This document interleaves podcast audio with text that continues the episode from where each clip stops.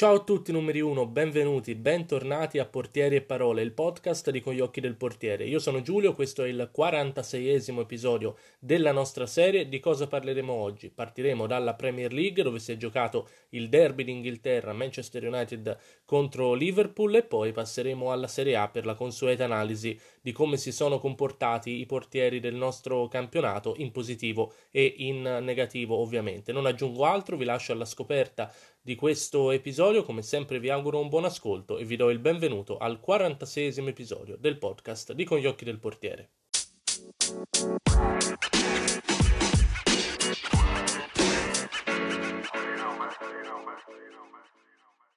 E partiamo proprio dalla Premier League. Dicevo appunto che si è giocato il derby d'Inghilterra ad Anfield, Liverpool contro Manchester United, partita mai così importante come quest'anno, o comunque una partita che da tanto tempo non metteva in palio una posta così alta, dal momento che il Manchester United è tornato in testa alla classifica. Pensate che non succedeva dal duemilatredici, mentre il Liverpool è terzo e in mezzo c'è il Leicester, che ormai si sta consolidando come una delle forze del campionato inglese. Comunque, tornando a Reds e Red Devils, era una partita importante perché appunto il Liverpool aveva l'opportunità di ehm, avvicinarsi alla testa della classifica, lo United aveva la grandissima opportunità invece di eh, scattare in avanti e dare un bel segnale al campionato. È finito che eh, la posta se la sono divisa le due squadre, infatti la partita è terminata zero a zero, Uh, come a volte succede, insomma una partita molto pubblicizzata, molto attesa, che poi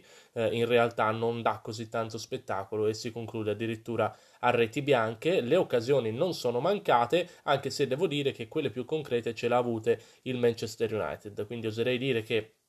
le occasioni per lo United sono state meno ma più Uh, concrete, mentre per il Liverpool i tiri in porta sono stati di più, ma raramente hanno centrato lo specchio di De Gea, tant'è che il portiere uh, spagnolo ha dovuto effettuare solo una parata vera e propria su una conclusione dalla distanza, in cui si è disimpegnato bene in tuffo sulla propria destra. Decisamente più impegnato e sicuramente più decisivo invece Alisson, che uh, ha effettuato due parate importanti, prima su Bruno Fernandes, che ha deviato il pallone sotto porta a distanza ravvicinata. Alisson ha avuto un ottimo riflesso e ha respinto con il piede, e poi su Pogba, che invece eh, da una distanza di quattro cinque metri, quindi sempre all'interno dell'area di rigore, ha fatto partire un bel tiro potente, eh, abbastanza centrale comunque nella figura di Alisson, che era ben posizionato, ma resta il fatto che il portiere del Liverpool doveva disimpegnarsi con efficacia su questo tiro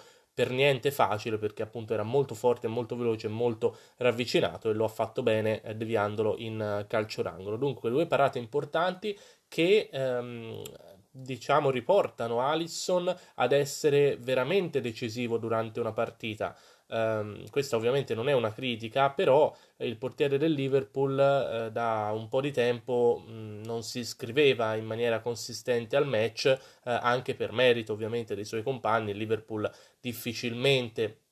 concede troppo ai suoi avversari e comunque eh, spesso e volentieri riesce a, a segnare tanti gol, eh, e quindi eh, un, un gol subito eh, può, può anche non, non essere dannoso per la squadra eh, di Klopp, e dunque Alisson spesso e volentieri deve intervenire poco, subisce gol sui quali non può eh, fare niente. Ultimamente Liverpool ha perso una partita uno a zero, Eh, probabilmente subendo un unico tiro in porta imparabile per il portiere, eh, e quindi ci mancava un po', no? Quella parata decisiva che eh, ci facesse eh, saltare sulla sedia da parte di Alisson. È arrivata, sono arrivate, perché ne ha fatte due eh, in una partita importante, forse la più importante eh,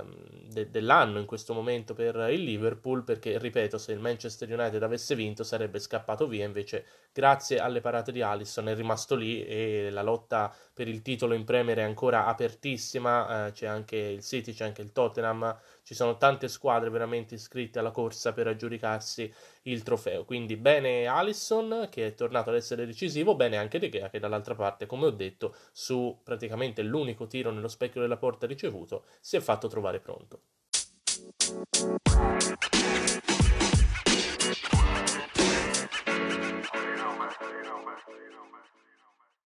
Passiamo invece alla Serie A e troviamo una giornata di grandi parate, di grandi gesti tecnici. Non è stata una giornata che ci ha consegnato prestazioni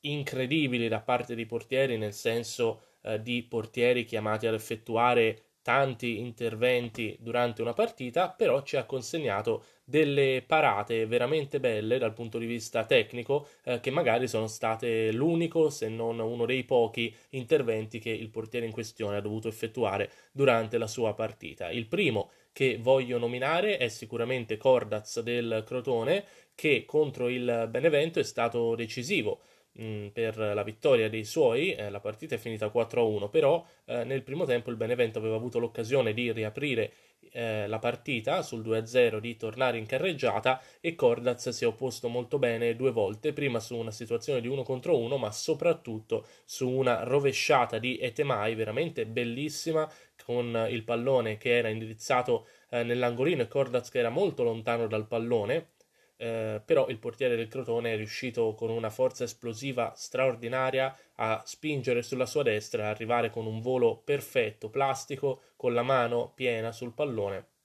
e tirarlo fuori dalla porta. Trovate la foto sulla nostra pagina Con gli occhi del portiere. Dunque Cordaz sicuramente tra i migliori di giornata, e la sua parata si candida ad essere la migliore di giornata, che poi sarete voi a votare e che eh, verrà annunciata nella diretta Twitch di giovedì. Quindi ve lo ricordo, giovedì alle diciotto siamo in diretta su Twitch con Rebecca Di Fronzo, portiere del Pink Bari Serie A femminile. Eh, parleremo ovviamente della sua esperienza del calcio femminile, ma anche di quello che è successo tra i maschietti nel, nell'ultimo weekend di Serie A. La puntata poi, se non potete seguire la diretta, la potete trovare su YouTube a partire da venerdì sera. Comunque, tornando a noi, dopo Cordaz vorrei citare anche Ospina, Ospina su Ribery. Il Napoli ha vinto sei a zero, una partita in cui non c'è stata storia, però eh, nel primo tempo la Fiorentina, dopo aver subito il vantaggio di Insigne, ehm, ha avuto più occasioni per pareggiare subito la partita, non le ha sfruttate e poi è andata come è andata. Tra queste occasioni forse la più grossa è stata quella di Ribery, che ehm, in area di rigore, dopo aver effettuato un pressing, ha recuperato un pallone che Vlaovic non era riuscito a calciare in porta e l'ha indirizzato più o meno dall'altezza del, del dischetto del rigore nell'angolino basso, e Ospina è stato straordinario, ha anticipato la parata perché altrimenti non avrebbe avuto il tempo di arrivarci, ha intuito, mh, ha scommesso che Ribery avrebbe tirato da quella parte, c'è andato con un pizzico d'anticipo e gli è andata bene, ed è stato poi bravissimo perché questo pallone non era solo da intuire, ma era anche da tirare fuori dalla porta, eh, considerando che era un tiro forte, raso terra nell'angolino. Quindi prodezza di Ospina, eh, che poi ha dato il via alla goleada del Napoli contro la Fiorentina. Si iscrive però alle parate della settimana e quindi merita una menzione nel nostro podcast sicuramente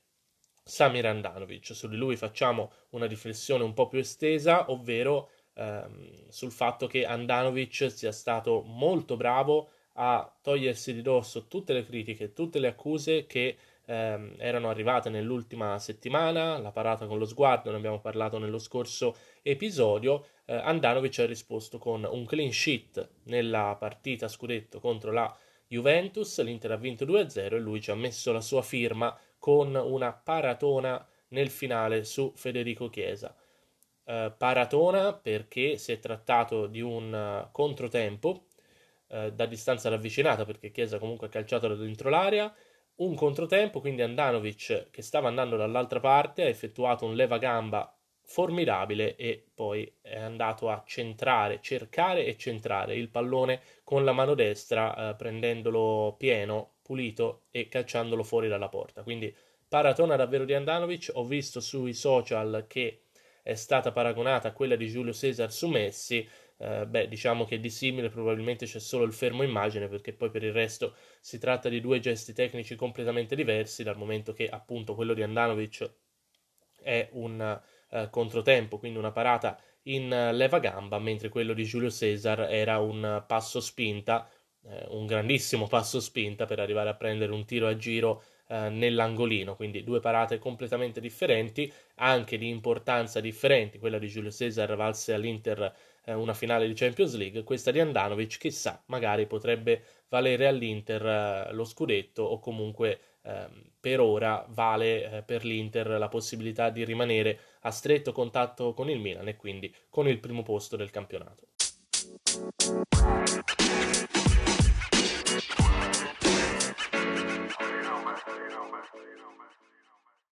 E dopo aver parlato di campo, come giusto che sia, permettetemi di prendermi un momento per parlarvi del nuovo progetto che è nato partendo dalla pagina Instagram Con gli occhi del portiere, ma espandendosi a due altre piattaforme che sono Twitch e YouTube, e sto parlando di Talkkeeper. Che cos'è Talkkeeper? Talkkeeper è un appuntamento settimanale in diretta appunto su Twitch in cui parliamo